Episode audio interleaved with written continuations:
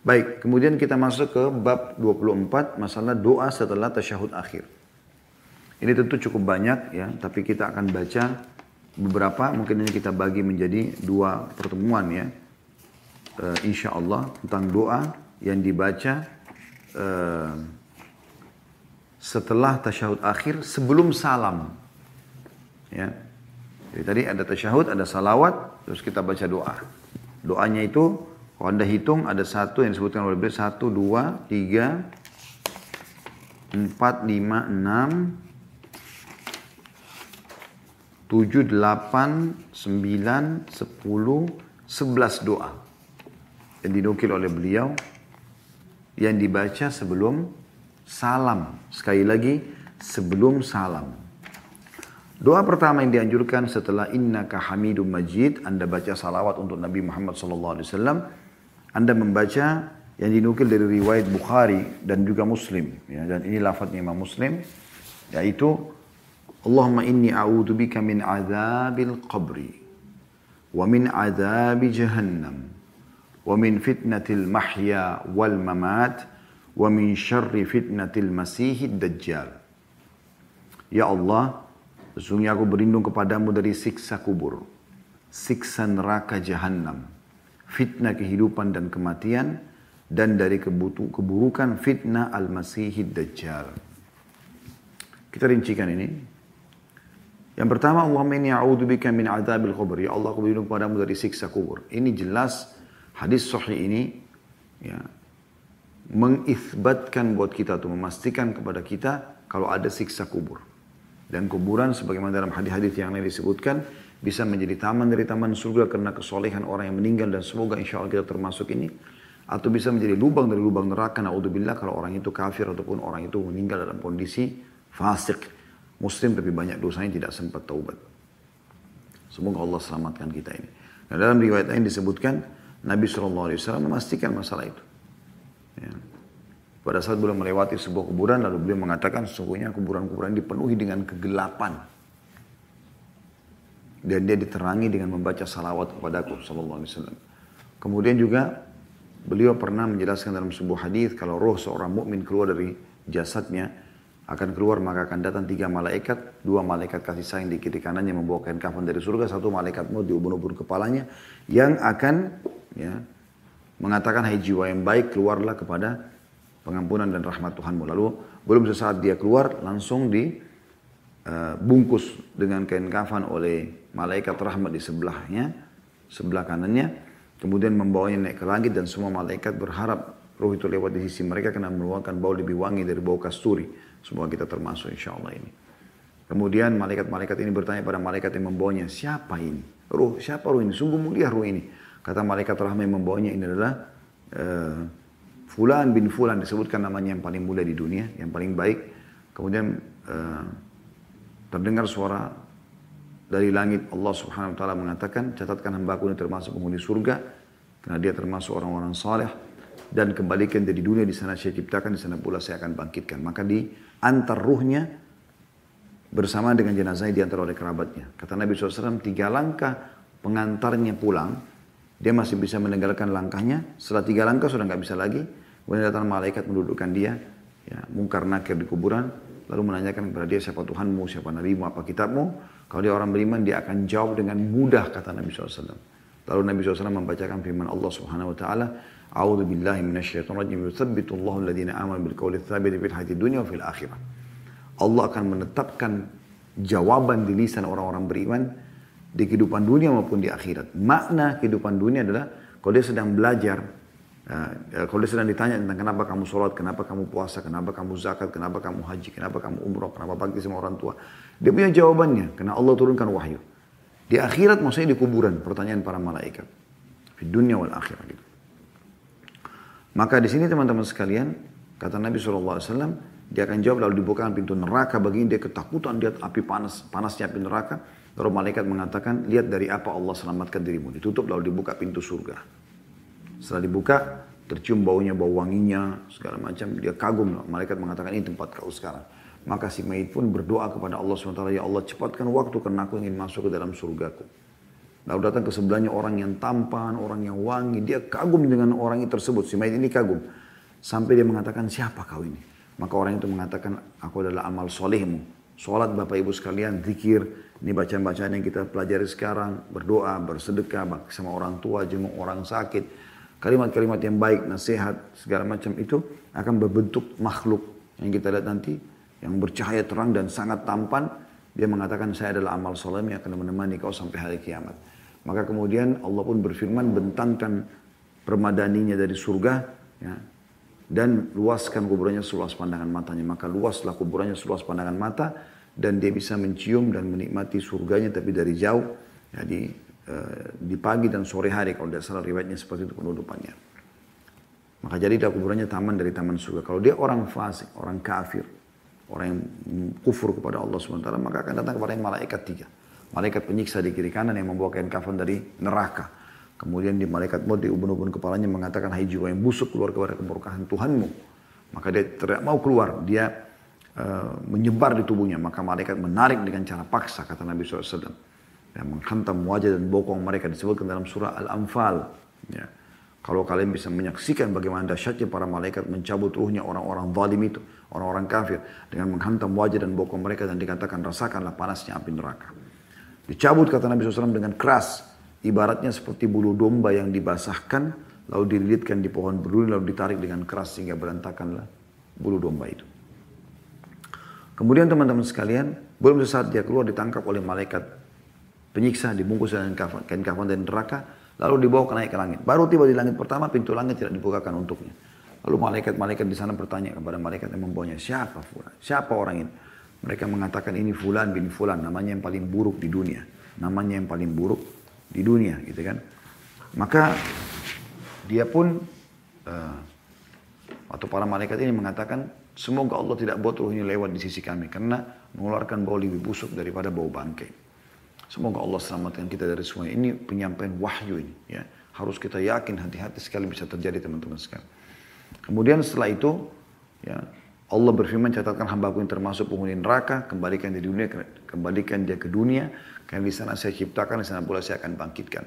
Lalu dikembalikan ruhnya bersama jasadnya di antara para pengantarnya, tiga langkah mereka jalan dia masih dengar, setelah itu sudah tidak lagi, lalu malaikat datang, mungkar langkah mendudukkan dia, lalu bertanya kepadanya, siapa nabimu, siapa Tuhanmu, siapa nabimu, apa kitabmu. Dia cuma mengatakan, ah, ah, innama akulu kama kana nas. Saya tidak tahu, saya tidak tahu, dulu saya cuma ikut-ikut orang bilang apa. Maka dibukakan baginya pintu surga, dia kagum. Ya. Kemudian malaikat mengatakan, lihat dari apa kamu haramkan dirimu. Maksudnya kau sebenarnya bisa masuk di sini, tapi kau sendiri yang tidak mau beriman, kau sendiri yang tidak mau beribadah. Ditutup lalu dibuka pintu neraka, lalu sampailah kepadanya bau busuknya dan juga panasnya. Maka dia ketakutan dengan malaikat ini, kata malaikat ini tempat kau sekarang, kau tidak akan pernah bisa selamat darinya. Maka si mayat ini berdoa kata Nabi SAW, Ya Allah jangan kau cepatkan waktu karena aku tidak ingin masuk ke nerakaku. Lalu kemudian datang di sebelahnya orang yang menakutkan, baunya, badannya busuk. Lalu dia mengatakan, orang yang jenazah ini mengatakan, siapa kau ini? Dia mengatakan, saya adalah amal burukmu, ya, yang akan yang akan menemani kau sampai hari kiamat. Lalu kemudian dinding kuburannya kata Nabi SAW, Allah gerakkan sehingga menjepit tubuhnya sampai tulang rusuknya seperti ini. Nabi SAW memberikan isyarat dengan jari-jari beliau. Sallallahu Alaihi Wasallam. Riwayat yang lain dua-dua riwayat Bukhari bahwasanya Allah SWT mengutus malaikat yang tidak punya pendengaran dan penglihatan yang membawa sebuah besi yang kalau besi itu seluruh jin dan manusia bersatu. Bayangkan miliaran jin, miliaran manusia untuk membalik saja nggak bisa karena beratnya. Ya, kemudian dihantamkan kepada orang tersebut sampai dia hancur, kemudian diutuhkan lagi begitu terus sampai menjelang hari kiamat. Unaudzubillah siksa kubur. Siksa kubur. Maka jadilah kuburannya lubang dari lubang neraka. Ini riwayat sahih yang menjelaskan tentang adanya nikmat di kuburan dan juga azab. Anda kalau lewat di kuburan mungkin Anda lihat itu cuma tumpukan tanah dan juga batu nisan, tapi dalamnya adalah taman dari taman surah lubang dari lubang neraka. Ya. Jadi teman-teman harus dari sekarang memperhatikan masalah itu. Rabi ibn Haytham atau Hutham ya uh, seorang ulama tabi'in rahimahullah beliau suka Beliau pernah membuat liang lahat di belakang rumahnya. Dan beliau kalau merasa sudah sedikit lalai beribadah, langsung beliau masuk ke situ. Lalu beliau membaca firman Allah SWT. Qala rabbi urji'un la'alli amalu salihan fima tarakt. Dia mengatakan Allah berfirman orang-orang yang akan menyesal mengatakan wahai Tuhanku kembalikanlah aku ya ke dunia supaya aku bisa mengerjakan amal soleh yang aku tinggalkan dulu. Lalu dia mengatakan wahai Rabi sadarlah wahai Rabi segeralah. Kemudian dia keluar lalu kemudian dia beribadah. Karena dia itu adalah tidak tempat yang tidak mungkin kita luput darinya teman-teman sekalian ya. Jadi kita harus berhati-hati. Kita semua jangan terpengaruh dengan tampang kita, warna kulit, dengan prestasi dunia. Ini duniawi. Kalau semua itu untuk bisa menambah pahala kita di akhirat, Alhamdulillah. Kalau tidak, maka tidak ada gunanya sama sekali. Anda akan tinggalkan semua kemegahan dunia ini. Semuanya. Bangunan building Anda sudah punya, mobil mewah Anda punya, pasangan hidup, anak-anak, semuanya. Jibril AS pernah datang kepada Nabi Muhammad SAW mengatakan, Ya Muhammad, ya, ahbib ma syi'ta kamu farikuh. Cintai siapa pun yang kau sukai, maka kau juga akan berpisah dengannya. Wa isma asyid. Fa innaka mayyit. Hiduplah sesukamu, tapi kau pasti akan mati nantinya. Ya. Jadi jelas sekali kalau kita akan meninggalkan kehidupan ini, maka hati-hati. Jangan sampai luput. Kuburan sedang menunggu kita teman-teman sekalian. Setiap orang di antara kita, Allah musta'an. Allah tempat kita memohon pengampunan. Semoga Allah maafkan semua kesalahan kita.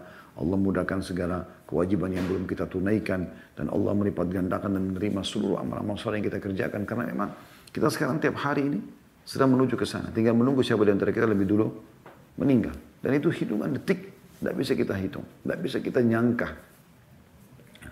Ini maka harus hati-hati. Kuburan ini teman-teman sekalian nyata ada.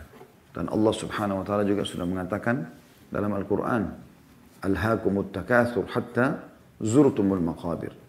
Kalian terus menerus mengejar keindahan dunia sampai kalian mendatangi kuburan. Saya sampai kalian mati. Ya. Kalla sawfa ta'lamun, thumma kalla sawfa ta'lamun. Kalian pasti akan menyaksikan itu sendiri. Kalian pasti akan menyaksikan dan merasakan itu. Tidak mungkin tidak. Hati-hati. Jadikan bahan muhasabah teman-teman sekalian. Bayangkan sekarang kalau kita meninggal. Kalau Anda mau tahu Anda ini akan selamat atau tidak, saya pernah kasih contoh itu saya ingatkan kembali. Kalau sekarang saya meninggal, kira-kira menurut pandangan kita pribadi, kita orang baik atau orang buruk? Kita sudah orang soleh atau belum? Kita ini ahli maksiat atau orang yang tak? Kita akan tahu nanti. Kalau kita orang yang patuh kepada Allah SWT, azan, sholat, zikir selalu dijaga, baca Al-Quran, bersedekah, semua amal soleh kita kerjakan, Yakin, sangka baik dengan Allah subhanahu wa ta'ala. Bagaimana anda yakin anda akan bisa menerima gaji dari atasan anda atau pemilik perusahaan di tempat anda kerja. Ya, pada itu manusia, bagaimana anda tidak yakin dengan Allah SWT akan memberikan. Salah satu bentuk keimanan seseorang dia harus yakin kalau dia sudah memenuhi semua syarat yang Allah berikan, Allah itu la yukhliful mi'ad, tidak akan pernah pungkiri janjinya. Waman asdaqu minallahi qila dalam ayat yang lain. Tidak siapa yang lebih jujur daripada daripada Allah dalam ucapan.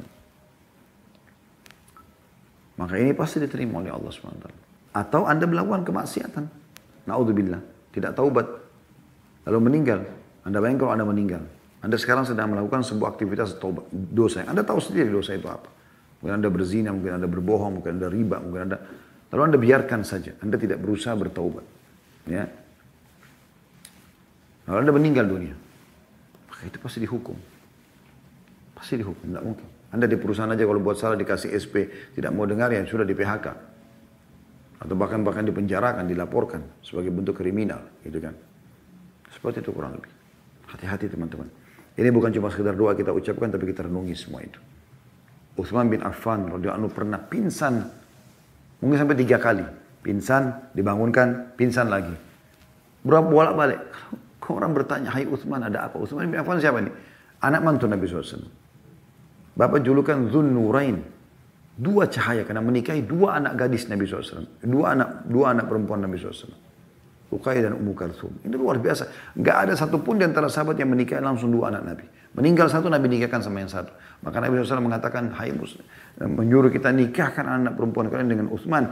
Karena saya tidak nikahkan anak perempuan saya dengannya kecuali karena perintah dari Allah. Allah suruh nikahkan anak perempuan. Andai saja Uthman hidup di zaman sekarang, radhiyallahu kita disuruh nikahkan anak perempuan kita dengan Uthman. Saking mulianya dia. Radhiyallahu anhu. Bahkan Nabi SAW menjamin setelah dia membeli sumur rumat ya, di perang sebelum perang Tabuk ya, untuk memberikan minum mujahidin. Dia menyumbang kurang lebih seribu ekor uh, kuda dilengkapkan kalau salah sepuluh ekor unta sehingga genap jadi seribu. Kata Nabi SAW tidak ada lagi sesuatu yang menghalangi Uthman masuk ke surga setelah apa yang dilakukan pada hari ini. Keutamanya banyak sekali. Nabi SAW jamin dia masuk ke dalam surga. Uthman bin Affan teman-teman yang dapat jaminan masuk surga. Sudah ada tiket. Ya. Bayangkan kalau kita ini hidup di zaman Nabi SAW, Nabi bilang, Hai Khalid, hai fulan, hai fulan, kau dijamin masuk surga. Dapat tiket langsung dari utusan Allah. Itu wahyu. Cuma kita tidak dapat itu. Ini Utsman disebut namanya. Kata Nabi SAW, Abu Bakar di surga, Umar di surga, Utsman di surga, Ali di surga, Talha di surga, Zubair di surga, Abdurrahman bin Auf di surga, Sa'ad bin Awas di surga. Disebutkan nama-nama mereka. Utsman bin Affan pernah baca ayat tentang kuburan teman-teman sekalian. Udah pingsan. Ditanya oleh orang-orang, Hai Utsman ada apa dengan anda? Kata Utsman, saya baca ayat tentang kubur, maka saya ketakutan. Kata orang sekitarnya, apakah anda takut? Wa anta anta, maksudnya kau ini siapa? Mereka tahu betul kedudukan Utsman dapat jaminan surga segala macam sebagaimana sudah kita sebutkan tadi. Masa kau masih takut? Apa kata Utsman radhiyallahu Rasulullah SAW menjamin untukku masuk ke dalam surga. Tapi belum ada jaminan untuk aku selamat dari siksa kubur. Maksudnya bisa saya aku disiksa nanti disiksa di sini nanti aku masuk surga bisa. Bisa terjadi. Dan, karena dosa apa pun bisa menjadi penyebab siksa kubur. Walaupun nanti setelah hisap hari kiamat mungkin ada pemaafan mungkin segala macam dia bisa selamat ke surga. Kalau dia orang muslim. Seperti itu. Makanya teman-teman kita disuruh anjurkan baca selalu. Ya Allah selamatkan aku dari siksa kubur. Selamatkan aku dari siksa kubur. Kita minta itu. Yang kedua, min azabi jahannam. Ini lebih besar lagi. Dan selamatkan aku dari siksa neraka jahannam. Teman-teman sekalian, sekecil apa pun dosa kita sudah cukup mendatangkan siksa dari Allah SWT. Bagaimana dengan dosa yang besar? Bagaimana dosa yang terus berulang? Allah musta'an. Semoga Allah selamatkan kita. Semoga masa lalu kita semuanya Allah tutupi. Ya, aib-aib kita, kekurangan kita dengan kemahaluasan ilmunya Allah Subhanahu wa taala dengan kasih sayangnya dan Allah ganti dosa-dosa kita menjadi pahala. Allahumma amin. Karena tidak ada yang tidak berbuat salah. Kita pasti punya salah semuanya, gitu kan. Yang penting adalah teman-teman, Allah SWT mengatakan, walam yusirru ala ma fa'alu. Tapi mereka tidak ngotot mengulangi perbuatannya itu. Nah, itu punya kelebihan sendiri. Itu harus ya, segera kita taubat dan kita jangan mengulanginya. Karena ini dibutuhkan. Adab jahannam lebih berat. Orang-orang di kubur itu berharap. Merasa siksa kubur datang, mereka berharap mereka dikirim ke akhirat. Maksudnya menuju ke neraka atau ke surga. Mereka lupa kalau di neraka lebih berat daripada itu. Ini ada bahasan sendiri panjang lebar teman-teman tentang masalah neraka jahanam. Itu di bahasan uh, ada di YouTube di playlist insya Allah tentang neraka jahanam. Ada 30 pasal lebih tentang teriakan ahli neraka, minuman mereka, makanan mereka, penyesalan, penyesalan, penyesalan. Hanya karena tidak mau sholat yang lima menit. Hanya karena tidak mau puasa yang setahun sekali. Hanya tidak mau pergi haji padahal karena ketakutan-ketakutan bisnisnya nanti tidak boleh tinggalkan, tidak bisa jalan. Hanya karena tidak mau zakat karena dianggap tidak penting. Ini semua. Atau membatalkan syahadatnya dengan melakukan kesyirikan-kesyirikan kepada Allah. Pergi ke dukun, pakai jimat, pelaris dan segala macam. Allah musta'an. Allah tempat kita minta tolong. Ini berbahaya teman-teman sekalian. Siksa jahannam berat. Berat sekali. Kata Nabi SAW, orang yang paling ringan siksanya di neraka jahanam adalah Abu Talib, paman beliau sendiri. Dalam hadis sahih. Diriwayatkan oleh Ibnu Abbas radhiyallahu anhu. Dia diberikan dua sandal dari api neraka yang membuat otaknya mendidih. Sandal apa teman-teman sekalian yang dipakai bisa otak mendidih. Kita injak saja bara api, belum tentu otak kita bisa mendidih. Tapi ini subhanallah saking panasnya, Sampai satu badan itu semuanya jadi panas sehingga membuat otak bisa mendidih. Allah musta'an. Ini yang paling ringan. Bayangkan kalau yang paling besar bagaimana. Orang banyak sekarang bicara, oh nggak apa-apa disiksa. Karena dia belum rasa. Ambil korek gas coba. Korek gas kecil. Bakar coba jari anda nih. Ya. Renungi. Kalau anda mau rasa. Sedikit aja bagian atasnya. Udah panas. Berapa detik aja. Kalau kita biarin satu menit atau dua menit mungkin bisa mati tangan kita. Mungkin butuh operasi. Ya. Kalau kita biarin lagi mungkin bisa hangus seluruh tubuh kita. Jadi jangan anggap remeh. Orang banyak ngomong sombongkan diri karena belum merasain. Ditonjok aja sama manusia kesakitan. Ditendang aja sama manusia sudah kesakitan. Digores pakai pisau sedikit sudah kesakitan. Di neraka jahanam disetrikakan padanya api-api panas itu. Di dahinya timah-timah panas, minumannya nanah di neraka, air yang mendidih. Wa na'udzubillah. Na'udzubillah min Siksaan yang luar biasa. Insya Allah tidak ada halangan. Saya akan usahakan di pekan depan kita akan singgung tentang neraka jahanam ini, ya, insya Allah. Saya lihat kalau masih ada waktu sebentar ya, tapi kalau sudah tidak ada, saya melihat waktunya agak kepepet. Kita akan bahas nanti di pertemuan atau Senin akan datang insya Allah. Kemudian saya lanjutkan wa min fitnatil mahya wal mamat dan jauhkanlah kami dari fitnah kehidupan dan fitnah kematian. Fitnah kehidupan semua yang kita tidak sukai dalam kehidupan disilakan dengan fitnah ya. Dan fitnah kematian maksudnya adalah pada saat kita mau meninggal ada syaitan yang menggoda supaya kita tidak sempat ucapkan la illallah atau pada saat ya, orang meninggal ada fitnah kubur ya kita selamat dari itu. Itu fitnah kehidupan, fitnah kematian. Kita minta akan diselamatkan dari fitnah. Kalau ini kita baca minimal teman-teman sekalian tujuh kali per hari. Di sholat wajib. Karena ini kan dibaca setelah tasyahud, setelah salawat kepada Nabi SAW. Maka di subuh sekali kita tahiyat. Ya. Di duhur tadi sudah, sudah kita hitung dua kali tahiyat pertama, tahiyat kedua. Di asar dua kali juga. Ya. Berarti sudah lima. Di maghrib dua kali berarti sudah tujuh. Di isya dua kali berarti sudah sembilan kali. Supaya kita selamat dari siksa kubur. Ya. Dari siksa neraka dari fitnah kehidupan dan kematian supaya jangan sampai ada masalah dalam hidup kita. Yang terakhir, wa min syarri fitnatil masih dajjal. Dan dari keburukan fitnahnya al-masih dajjal. Masih artinya yang terhapus. Dajjal diambil dari kata-kata dajjal artinya kekacauan. Ini adalah figur orang yang akan Allah keluarkan nanti menjelang hari kiamat yang akan membuat kerusakan di muka bumi akan membuat kerusakan di muka bumi. Dia akan membuat kerusakan kata Nabi SAW selama 40 hari. Hari pertamanya seperti setahun, hari keduanya seperti sebulan, hari ketiganya seperti sepekan, sisa harinya seperti hari-hari kalian. Kalau kita hitung ini kurang lebih ya, kalau hari pertama seperti setahun berarti sudah ada satu tahun. Hari kedua satu bulan berarti sudah ada sebulan, setahun sebulan. Hari ketiga sepekan berarti satu tahun, satu bulan, satu pekan. Tadi Nabi SAW bilang 40 hari. Kalau dikurangi tiga hari ini berarti sisa 37 hari. 37 hari itu kurang lebih satu bulan, satu pekan. Kalau kita gabungin semua, berarti satu tahun, dua bulan, dua pekan. Kata Nabi SAW, dia akan mengelilingi, tidak ada tempat di muka bumi ini kecuali dia akan lewatin. Ya, jadi tidak boleh masuk cuma Mekah sama Madinah. Riwayat lain juga wilayah Aqsa. Tapi yang paling kuat riwayat adalah masalah Mekah Madinah dia tidak bisa masuk. Dia akan keliling membuat kerusakan, mengaku sebagai Tuhan. Ya, Kata Nabi SAW, dia akan datang ke satu wilayah, kemudian pemimpin wilayah itu akan uh, didatangi oleh Dajjal. Dajjal mengatakan, aku adalah Tuhanmu. Dia mengatakan, kau manusia biasa seperti saya. Karena memang Dajjal manusia biasa. Kata Dajjal, bagaimana kalau saya hidupkan kedua orang tuamu? Kata orang tersebut, kalau kau hidupkan kedua orang tua saya, berarti kau memang Tuhan.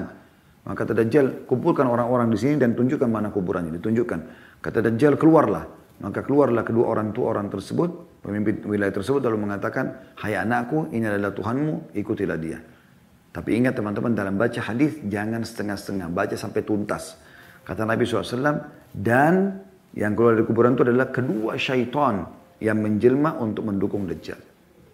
Jadi bukan kedua orang tua itu. Maka orang orang itu tersebut dengan seluruh wilayahnya mengikuti Dajjal dan mengaku Dajjal sebagai Tuhan. Ini fitnah yang sangat besar. Sampai kata Nabi SAW, kalau kalian dengarkan Dajjal keluar dari sebuah tempat, maka larilah, selamatkanlah diri kalian. Jangan kalian mengatakan imanku kuat, maka ternyata dia jadi pengikutnya. Dia jadi pengikutnya. Berat cobaannya. Maka kita minta diselamatkan dari fitnah Dajjal. Kata Nabi Muhammad SAW, tidak ada satupun Nabi kecuali mengingatkan tentang bahayanya Dajjal. Jadi ini penting sekali teman-teman sekalian untuk digaris bawahi ya. Kemudian saya akan tutup dengan doa yang kedua karena ini mirip Allahumma inni a'udzubika min adzabil qabr. Ini sama tadi ya Allah selamatkan aku dari fit, eh, dari dari siksa kubur wa a'udzubika min fitnatil masih dajjal. Nah, di sini di lafaz pertama dajjal di akhir, di sini dajjal yang kedua. Langsung setelah azab kubur langsung minta ya Allah selamatkan aku dari fitnah ad-dajjal. Tadi orang yang buat kerusakan di muka bumi ya. ya. Wa a'udzubika min fitnatil mahya wal mamat. Ini tetap di posisi nomor di urutan tiga Dan ya Allah aku berlindung kepadamu dari dari fitnah kehidupan dan kematian. Allahumma inni a'udzubika minal ma'thami wal maghram. Nah, ini tambahannya. Ya Allah, aku mohon kepadamu agar engkau menyelamatkan aku dari dosa-dosa dan terlilit utang. Nah ini teman-teman sekalian tujuh kali kita minta sehari. Kalau sholat wajib, belum sholat sunnahnya ya. Eh, maaf, sembilan kali tadi. Berarti teman-teman sekalian, kita minta agar selama kita sholat antara subuh ke duhur, kita selamat dari dosa dan utang. Duhur ke asar, selamat dari dosa dan utang. Asar ke maghrib, selamat dari dosa dan utang. Maghrib ke Isya, selamat dari dosa. Isya ke subuh, selamat dari dosa dan utang. Kira-kira dari mana kita bisa utang dan kita buat dosa kalau seperti ini? Karena kita selalu baca. Wa'udhu bika minal ma'athami wal maghram. Ya Allah jauhkan aku dari segala jenis dosa dan juga hutang atau terlilit utang. Dan ini sebuah keutamaan yang luar biasa. Ya. Dosa itu penghancur kehidupan. Dosa itu racun dalam kehidupan. Seseorang harus segera menjauhinya. Lihat dari jauh langsung lari. Dosa untuk dipelajari dan dijauhi bukan untuk dicoba. Sementara amal soleh dipelajari untuk diikuti tentunya. Sementara utang adalah sebuah bab bahasan sendiri. Ada keutamaan orang yang mengutangkan orang lain. Sebagaimana hadis Nabi SAW, siapa yang mengutangkan orang lain. Maka dia akan mendapatkan serupa atau senilai dengan apa yang dia utangkan itu selama belum jatuh tempo. Misal Anda utangkan 10 juta, anda seperti bersedekah setiap hari 10 juta sampai orang itu bayar. Jatuh temponya maksudnya. Misalnya jatuh tempo sebulan, dua bulan gitu kan. Nah kalau sudah lewat dari masa jatuh tempo lalu Anda berikan tenggang waktu, kata Nabi SAW seperti dia bersedekah double daripada apa yang uang dia pinjamkan itu. Jadi kalau misalnya Anda pinjamkan uang 10 juta, di bulan pertama 30 hari spare waktunya, itu seperti Anda sedekah setiap hari 10 juta. Berarti Anda punya 300 juta investasi 10 juta saja tadi. Bulan kedua 30 hari lagi misalnya. Ternyata dia, anda dia belum baca bayar di bulan pertama, anda beri dia tenggang waktu, 30 hari lagi. Di sini di bulan kedua anda seperti sedekah setiap hari 20 juta. Berarti di sini ada 600 juta, di sini ada 300 juta. Dua bulan saja sudah seperti 900 juta pahala kita bersedekah. Hanya dengan investasi 10 juta. Kenapa anda tidak mau utangkan orang lain? Itu ibadah. Bagi teman-teman yang mampu, utangkan. Bantu saudara kaum muslimin.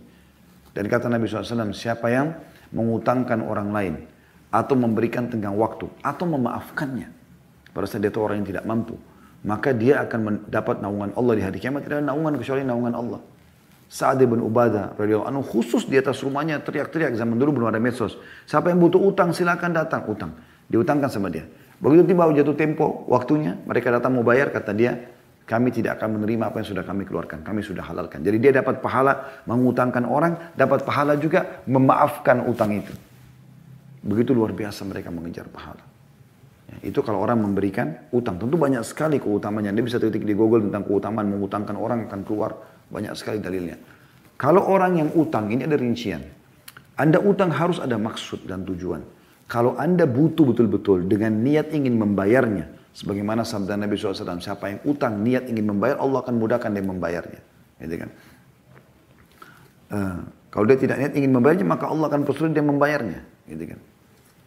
Maka kalau anda butuh, betul-betul harus utang, dan anda niat membayar, maka insya Allah Allah permudah. Tapi kalau anda sudah kaya raya, kalau anda sengaja berutang-utang, tanpa ada alasan jelas gitu. Hanya karena hawa nafsu. Ya. Hanya untuk pergi, seperti sekarang mohon maaf, pergi rekreasi sama keluarga keluar kota karena liburan. Lalu kemudian pakai kartu kreditnya, lalu kemudian dibayarkan oleh perbankan. Kenapa? Kenapa nggak pakai uang Anda sendiri? Kecuali Anda mungkin secara solusi yang lain adalah Anda letakkan uang yang banyak di saldo di kartu kredit itu, Anda taruh banyak uang di situ, ya, yang kira-kira Anda nanti tidak kena bunganya lalu dipakai uang itu yang dipakai bayar mungkin. Karena di beberapa negara Anda tidak bisa kecuali harus pakai kartu kredit atau beberapa transaksi. Mungkin itu solusinya. Tapi kalau tidak, tidak darurat ya tidak usah, gitu kan? Tidak usah. Anda nggak perlu pakai begitu. Anda pakai uang Anda cash, itu lebih baik. Ada orang subhanallah semuanya, odolnya, sikat giginya, sabunnya, samponya, handuknya, pakaian dalamnya, makanan, semua garam, tempe, daging, semuanya riba. Semuanya dari uang, naudzubillah, yang haram. Dia gesek, bukan debit ya, tapi dia kartu kredit yang dibayarkan oleh bank nanti dia bayar. Kenapa harus dibayarkan oleh bank dulu? Gak boleh hati-hati. Ya. Anda berutang di sini tanpa sebab. Yang terakhir adalah kalau orang yang utang dan tidak membayarnya. Kata Nabi SAW, demi zat jiwa Muhammad dalam genggamannya maksud demi Allah. Kalau seseorang itu terbunuh mati syahid lalu dia hidup, lalu terbunuh mati syahid lalu hidup, lalu terbunuh mati syahid lalu dia hidup, tiga kali mati syahid. Maka tidak akan diterima oleh Allah SWT selama dia masih punya utang. Kata Nabi SAW, semua orang yang mati syahid, semua dosanya dimaafkan kecuali utangnya. Maka nggak boleh main-main dengan utang. Makanya kita mohon kepada Allah SWT agar dilunasi utangnya. Allah alam. Ini bahasan kita insya Allah.